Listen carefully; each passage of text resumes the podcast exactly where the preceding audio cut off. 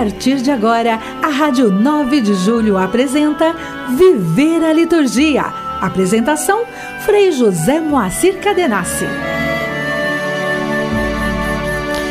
Ouvinte querido, querida da Rádio 9 de Julho, muito boa tarde, quase boa noite. Neste domingo, dia do Senhor, 23 de outubro, quando estamos celebrando o trigésimo domingo do tempo comum do ciclo C. E hoje, especialmente, a igreja também celebra o Dia Mundial das Missões e da obra pontifícia da infância missionária. Então, um dia fecundo de celebrações, de recordações. A igreja até nos permite que nos formulários da missa, as orações do dia, é, mesmo o prefácio da liturgia, seja é, colocado então aquele formulário da evangelização dos povos contido no missal romano para justamente intensificar as orações e a comunhão com o mundo missionário que não é só missão pensando é, no que acontece fora do nosso país, do nosso contexto, mas incluindo esta missão que nós classicamente chamamos de adgentes, mas a missão de cada dia, de todos nós cristãos, no compromisso de batizados que temos. E também a pontifícia obra é, da infância missionária, que vale a pena recordar né, exatamente no ano de 1843, num 19 de maio, ela tem a sua fundação e partiu da experiência, da sensibilidade de um bispo francês chamado Dom Carlos Augusto Maria, né, traduzido o nome para nossa língua portuguesa, que ele teve a sensibilidade ao acompanhar o movimento de missionários que evangelizavam a China, e esses missionários, alguns deles, ele, ele tinha uma estreita ligação desde a sua adolescência. Então, ele, bispo na França, sensibilizado com a realidade da China e os desafios, obviamente, né, e as necessidades do trabalho missionário, então ele convocou a partir da sua diocese crianças para ajudar outras crianças e crianças que estavam na China, chinesas, né, inclusive os nativos. E com essa inquietação missionária, então o bispo é, motivou para que crianças francesas se comprometessem a rezar uma Ave Maria todos os dias pelas crianças da China e ajudá-las, inclusive, com uma moeda guardada, economizada durante um mês e enviada depois para estas obras. Então, isto deu origem à dimensão da obra pontifícia da infância missionária. Então pensemos hoje no contexto onde estamos, o que podemos também fazer, além de rezar, que sempre rezar é algo muito importante, mas o que podemos fazer com atitudes concretas né, para promover as missões. Podemos também, na dimensão da ajuda material, então perceber na diocese onde você está presente o que poderia ser feito, né, colaborado, mas também as atitudes de cada dia, não de promover mais a vida da igreja, de promover mais o evangelho com as atitudes, com palavras. Isto também é uma ajuda necessária no caminho missionário. Pensemos nisso e celebremos bem esse domingo. Mergulhados na vida de Cristo, exultamos de grande alegria. Liturgia semanal. Os seus feitos ecoam no mundo,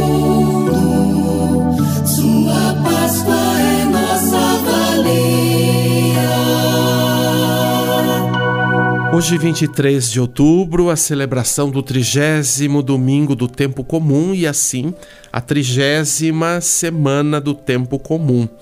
Amanhã, 24, segunda-feira, a liturgia própria da trigésima semana, ou a escolha, a memória facultativa de Santo Antônio Maria Claré, bispo, fundador né, dos filhos do Imaculado Coração de Maria, hoje chamados de claretianos. Então, um grande santo missionário que veio para as Américas e também fez história no seu caminho e na sua itinerância. E depois fundou um instituto, é, como também é, expressão do seu carisma missionário. No dia 25, terça-feira, a memória de Santo Antônio de Santana Galvão, religioso, o temos aqui como grande referência na cidade de São Paulo, lugar que ele viveu né, um bom tempo do, da sua vida, onde ele também faleceu, onde construiu o recolhimento né, da Luz, hoje chamado Mosteiro da Luz, onde estão lá as monjas da Imaculada Conceição, da Ordem da Imaculada Conceição, conhecidas como concepcionistas, onde lá ele está sepultado na, na igreja. E ele também é uma referência aqui para nós, comunicadores da Rádio 9 de Julho, né? como um verdadeiro patrono aqui do, do trabalho da evangelização. No dia 26, quarta-feira, trigésima semana do tempo comum. No dia 27, quinta-feira, liturgia própria da trigésima semana. No dia 28, sexta-feira, a festa dos santos apóstolos Simão e Judas Tadeu. São Judas principalmente, né, tão querido, um santo bem popular, inclusive aqui no Brasil, padroeiro de muitas comunidades e paróquias. Aqui em São Paulo também temos no bairro do Jabaquara, aquela região, o santuário do São Judas Tadeu, né? É, assim, coordenado ali o, os trabalhos, coordenados os trabalhos pelos religiosos deonianos, né, do Sagrado Coração de Jesus. Então, celebrar os apóstolos é também a oportunidade de celebrar a vida e a missão da igreja que somos nós. Dia 29, sábado da trigésima semana do tempo comum, ou a escolha, a memória facultativa da Virgem Maria no sábado e no entardecer, a celebração das primeiras vésperas do 31º domingo do tempo comum. Você está ouvindo Viver a Liturgia com Frei José Moacir Cadenassi.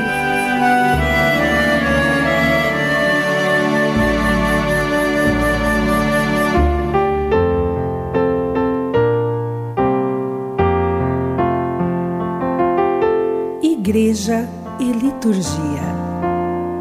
Nós continuamos aprofundando o sentido das procissões no âmbito da liturgia e estamos, desde o último programa, fazendo um resgate da questão processional a partir da escritura ou das escrituras, podemos assim dizer, né? Pensando no, no compêndio aí dos livros sagrados e vimos na, no último programa alguns aspectos é, do Primeiro Testamento, algumas cenas, algumas situações em que principalmente a Arca da Aliança era transportada nos acampamentos, nas tribos, né, feitos seus translados e sempre acompanhados né, de um verdadeiro ritual, de um verdadeiro caminho processional.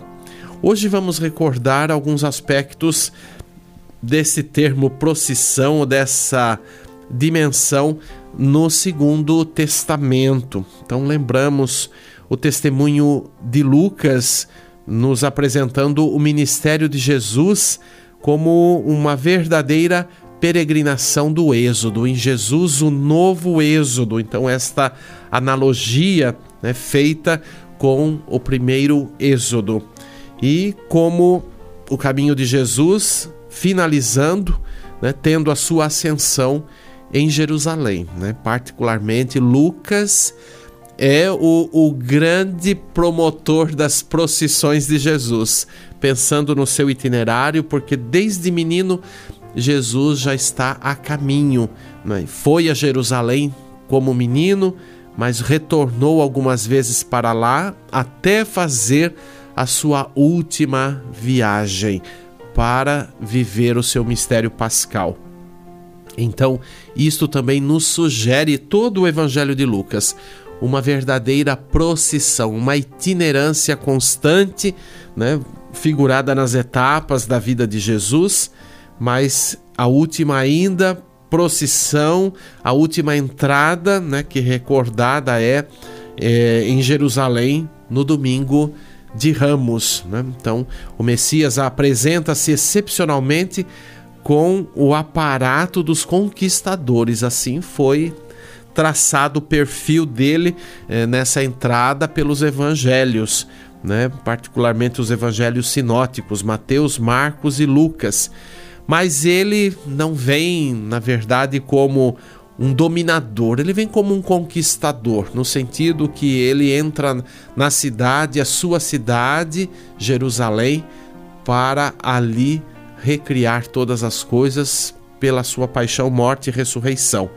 Mas ele vem com uma distinção, vem montado em um jumento, né, que o faz distinto dos grandes outros conquistadores que vinham para dominar, né? na dimensão dos impérios é, e de tantas outros, outras autoridades que ingressaram no terreno de Israel para conquistá-la, para dominá-la e para fazê-la também escrava. Né? Jesus é o rei manso e é o servo do Senhor. Ele vem de uma forma distinta. Por isso que o jumentinho é diferente de um cavalo, né? Todo, imagine um cavalo todo de uma corte, todo bem tratado, bem cuidado, né? Por exemplo, aqui em São Paulo tem a cavalaria da Polícia Militar. Às vezes cruzo nas ruas ou mesmo em plena Avenida Paulista, eu moro perto da Avenida Paulista, às vezes vejo esses cavalos com os policiais animais belíssimos, né? bem tratados. Então, o, o cortejo de Jesus é diferente. Não tem um animal desse porte, mas tem um jumentinho para falar da modéstia e da humildade de Jesus. Então, no mundo helenista, ou seja, o mundo é, que traz né, toda a perspectiva grega de cultura, de visão de mundo, de organização sociopolítica e econômica. Então, quando se fala helenismo, se pensa no mundo grego que também entrou nas diversidades culturais, inclusive né, na, na Israel do tempo de Jesus, até anterior, mas no tempo dele era muito forte. Então, no mundo helenista, no mundo grego, o cortejo semelhante a esse era parte do ritual né, da, da parousia, ou seja, o cerimonial do triunfo dos imperadores que podia fornecer aos cristãos a imagem da vinda escatológica do Senhor, ou seja, a vinda do Senhor no final dos tempos. As aclamações da multidão, pensando né, neste domingo de ramos, são extraídas né, do Salmo 117 e utilizado nas maiores solenidades e na fase conclusiva ritual das peregrinações. Né? E as palmas também trazidas que são sinais da vitória de Cristo, como também na mentalidade helenista era a vitória das próprias autoridades, né, do, dos que ingressavam na diversidade dos mundos, das sociedades. Também lembra as celebrações é, da festa dos tabernáculos, em cujos dias Israel né, recordava a caminhada pelo deserto. Também a gente recorda que quando a arca da aliança era transportada entre os acampamentos de tribo para tribo, e assim ela permanecia uma temporada em cada tribo, sempre retornando, no caminho que se fazia pelos campos, as pessoas que estavam ao longo do caminho né, também tomavam ramos das árvores, das plantas em geral e agitavam em sinal né, de reverência, de comunhão para com o mistério representado na arca, a presença do próprio Deus. Então, Deus é saudado, Jesus é o Filho de Deus, então ele também é saudado com os ramos. Então, veja a ligação né, histórica de outros períodos depois trazida na experiência de Jesus. Com este sinal, então, concluem-se as procissões bíblicas, né? E é durante esta procissão, esta entrada dita triunfal de Jesus, que ele também chora sobre Jerusalém e dois dias depois pronunciará o seu discurso escatológico sobre o fim e a conclusão do tempo da história. Então, a partir do momento em que o véu do templo se rasgou, algo mudou. Ou seja, na hora que Jesus entregou-se, né, expirou na cruz, rasgou-se. Aí a gente recorre à narrativa de São João, o véu do templo, ou seja, o véu que separava né, a, a arca da aliança, né, como um, um símbolo transitório para se poder ingressar no santuário. Então, o sacerdote, o sumo sacerdote, uma vez por ano, ingressava naquele lugar, abria esta cortina e ali diante da arca também fazia suas súplicas e os seus sacrifícios né, pelos pecados do povo. Então, nesta hora em que Jesus morre na cruz, se rasga, né, porque agora não há mais separação é, com relação ao sagrado. A arca foi aprisionada no templo Ali foi construído um verdadeiro santuário onde institucionalmente ninguém mais tinha acesso a não ser a casta dos sumos sacerdotes. E Jesus, que é reconhecido depois, e a gente precisa recordar a carta aos Hebreus como o sacerdote, aquele que oferece, mas que ao mesmo tempo é a própria oferta, é a sua vida entregue pela vida do mundo. Então, não há mais separação, porque com ele, o acesso a Deus agora é livre e para sempre. Todos podemos, pelas vias da corporeidade, da nossa humanidade, né, sentir e viver a comunhão, a intimidade com Deus a partir da nossa interioridade, da nossa corporeidade. Então, olha, isso é muito profundo, não? E a gente também recorda é, além da, do momento da paixão, né, os relatos bíblicos que sempre se harmonizam a respeito de dois elementos comuns que nos ajudam a definir a procissão cristã. Ou seja, Deus caminha à frente do seu povo, sempre entre as invocações de súplica e as aclamações de louvor do próprio povo. A procissão nada mais é que a ritualização do peregrinar da humanidade na Terra. A caminhada se projeta para a conclusão da vida, para a dita escatologia, para o final dos tempos, e é motivo de esperança no advento do mundo futuro. Não no sentido de fugir do presente, mas de ter cada vez mais a ciência, a noção de que neste mundo nós somos peregrinos e nós estamos caminhando para a plenitude. Então, isto é motivo de esperança e isso orienta o nosso dia, a cada dia vivido, a cada dia integrado como uma etapa até a chegada desta meta. Então, por isso que também quando a gente olha as procissões bíblicas, né, o povo é organizado por categorias, cada um segundo o seu papel, a sua função, o seu serviço. O tom festivo e lúdico é muito marcante.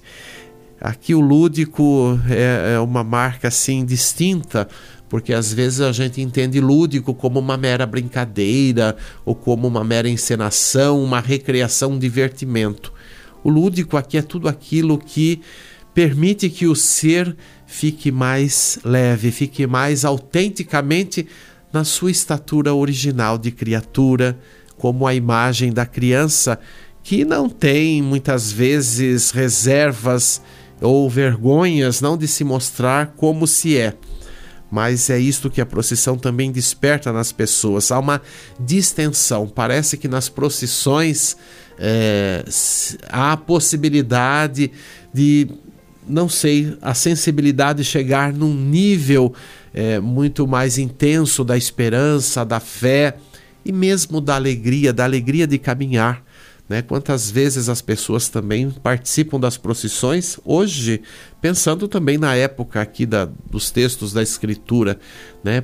participam com seus problemas, suas dificuldades e às vezes se faz uma experiência de caminhada e isto tem uma dinâmica, isto tem uma intervenção, né, até de ordem emocional, psicológica, mas unida à espiritualidade, nunca se separam essas instâncias, né, e, e parece que brota nas pessoas uma disposição e um vigor que até então não estava acontecendo antes de começar a caminhada.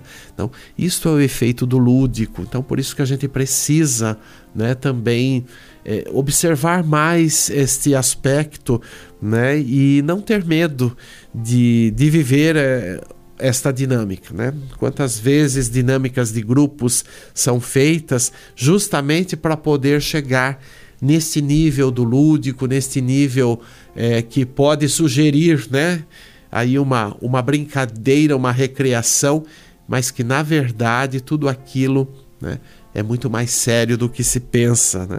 Simplesmente se dá um espaço, né, muitas vezes até com uma pitada de humor, de alegria, de disposição, para poder suplantar momentos mais difíceis de serem assim suplantados. Né? Então a procissão dirige sempre é, a meta, a vida do povo, para que encontre né, o objetivo é, como ponto alto de sua vida, que é a planificação, a plenitude. Na história da liturgia, não podemos também apreciar e avaliar a fenomenologia das procissões, né? São verdadeiros fenômenos mesmo. E isso é necessário comparar a teologia bíblica com a história da liturgia. A ordem histórica, melhor do que a jurídica dos livros litúrgicos, até certo ponto constitui a sua exegese e ajudará a compreender o seu significado e a sua importância. Enquanto a igreja não teve liberdade religiosa, e aí a gente é transportado lá pelo pro século IV é, da era cristã, quando é, o Império Romano então torna o, o cristianismo a religião oficial do Império. Então, muitas coisas que eram tidas, né, principalmente no âmbito ritual, é, são transpostas para a vivência das comunidades cristãs. Então é esse o período que se é, projeta também os espaços mais amplos, não para a celebração do próprio culto, do encontro semanal, principalmente da celebração semanal da Páscoa com a ação litúrgica eucarística, né? Então os templos pagãos são transformados em templos cristãos. Então, é aí nesses espaços que se intensifica, por exemplo, a procissão ou as procissões, porque no âmbito do Império Romano, quantos ritos, quantas celebrações, verdadeiras liturgias, mesmo que não tinha o caráter cristão, eram feitas como honra ao imperador, porque o imperador era tido como verdadeiro Deus, como a representação de Deus na face da terra. Então, por isso que a monarquia clama, né, até os dias de hoje, né, com, com todo esse aparato, embora hoje muito mais simples, não, em relação talvez ao que foi aos impérios do passado, principalmente o Império Romano. Então toda essa ritualidade foi transposta também para a liturgia. Então, por exemplo, o altar, né, localizado num determinado ponto de um templo. Para se ir até o altar, foi se formando um caminho. E esse caminho foi aos poucos, na verdade, sendo ritualizado, né, tal e qual se fazia em outros aspectos da liturgia, por exemplo, do Império Romano, e isto foi sendo cada vez mais integrado e foi a origem, por exemplo, das nossas procissões de entrada para a liturgia eucarística, né? Então, nós vamos continuar esse assunto no próximo programa e vamos também falar na continuidade da história da liturgia e de como as procissões, como hoje temos, foram se formando. Canto litúrgico. Então, hoje, como é o domingo das missões, vamos ouvir um canto sugestivo para a entrada das celebrações de hoje, intitulado Fazei discípulos. Observe a letra, as estrofes, refrão, né, o quanto condiz com esse domingo. A letra é de minha autoria, Frei José Moacir Cadenassi. a música do Dom Pedro Brito Guimarães, lá o arcebispo de Palmas Tocantins, grande parceiro de música litúrgica. Então vamos ouvir e meditar. Dom Pedro, inclusive, tem um, uma inclinação forte para a questão das missões, ele sempre gosta de que a gente crie também letras para este âmbito das missões, das vocações, é uma uma temática muito forte para ele e integrada inclusive com a liturgia. Vamos ouvir e meditar o sentido desse domingo através desse canto.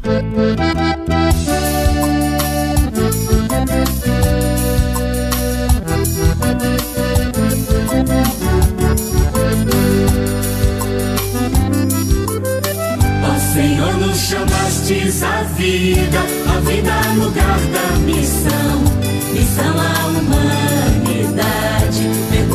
coração, missão à humanidade, missão à feliz vocação.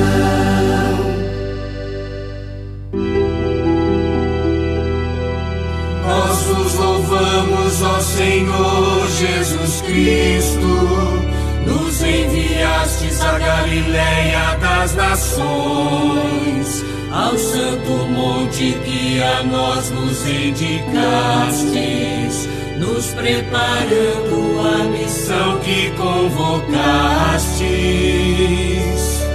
a missão que convocastes.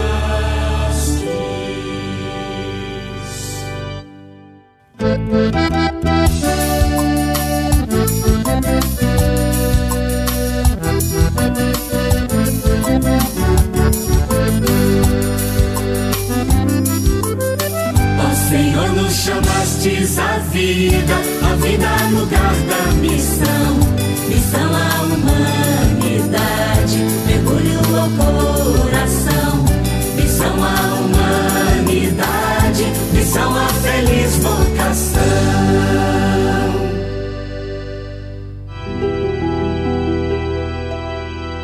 a todo mundo e de pregai o evangelho. A mim foi dado poder na terra e no céu. Os meus discípulos fazei por entre os povos e no batismo celebrai caminhos novos celebrai caminhos novos.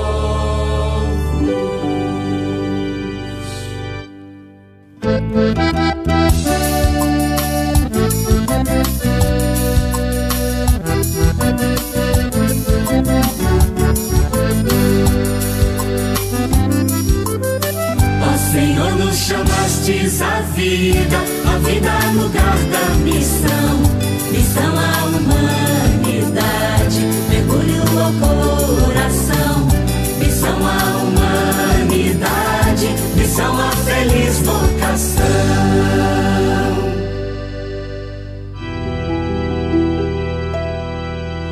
todos os dias e até o fim dos tempos. Serei presença acompanhando todos vós. A minha Páscoa é o clarão dos vossos passos, frutificando o labor dos vossos braços. O labor dos vossos braços.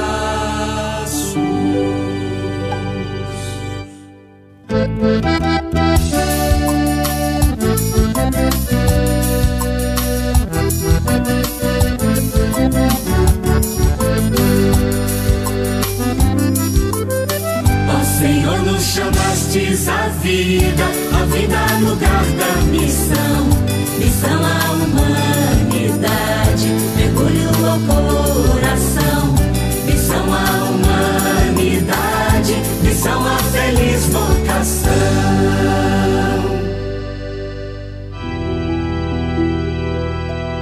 Melhor presente é conhecer-vos, Jesus Cristo. Em nossas vidas foi o melhor que ocorreu. Comunicar-vos por palavras e por obras É da alegria o sinal que bela prova. O sinal que bela prova.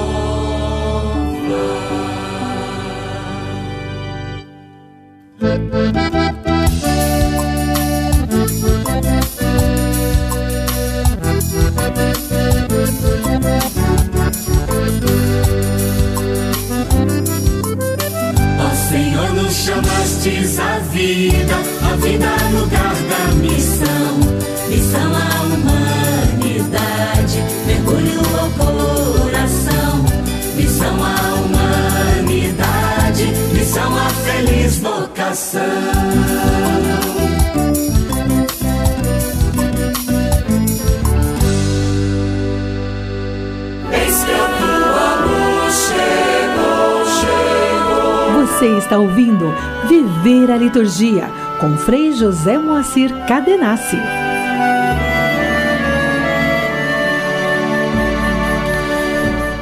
E hoje, antes de nós aqui concluirmos o programa, quero também propor para você uma atitude missionária de estar aqui em comunhão com a Rádio 9 de Julho, além de acompanhar toda a programação, mas de, também de participar, né? É, da sempre campanha Família de Amigos da Rádio 9 de Julho. É uma forma de você também é, colaborar na obra missionária, né? já que a rádio aqui tem essa finalidade da evangelização.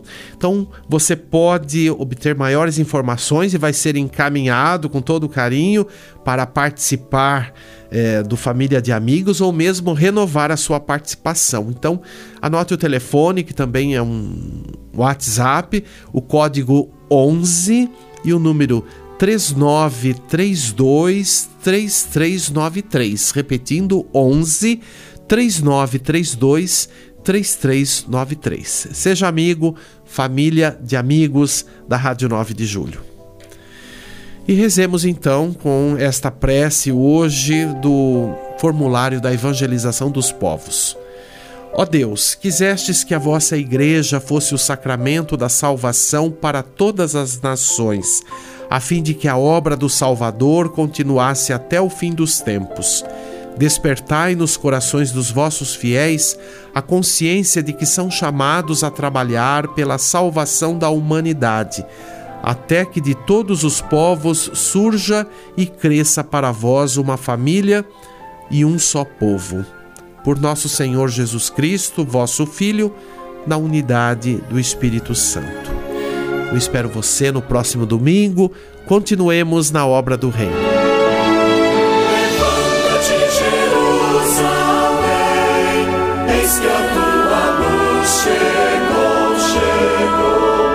Rádio 9 de Julho Católica, você acompanhou o programa Viver a Liturgia, com Frei José Moacir Cadenassi.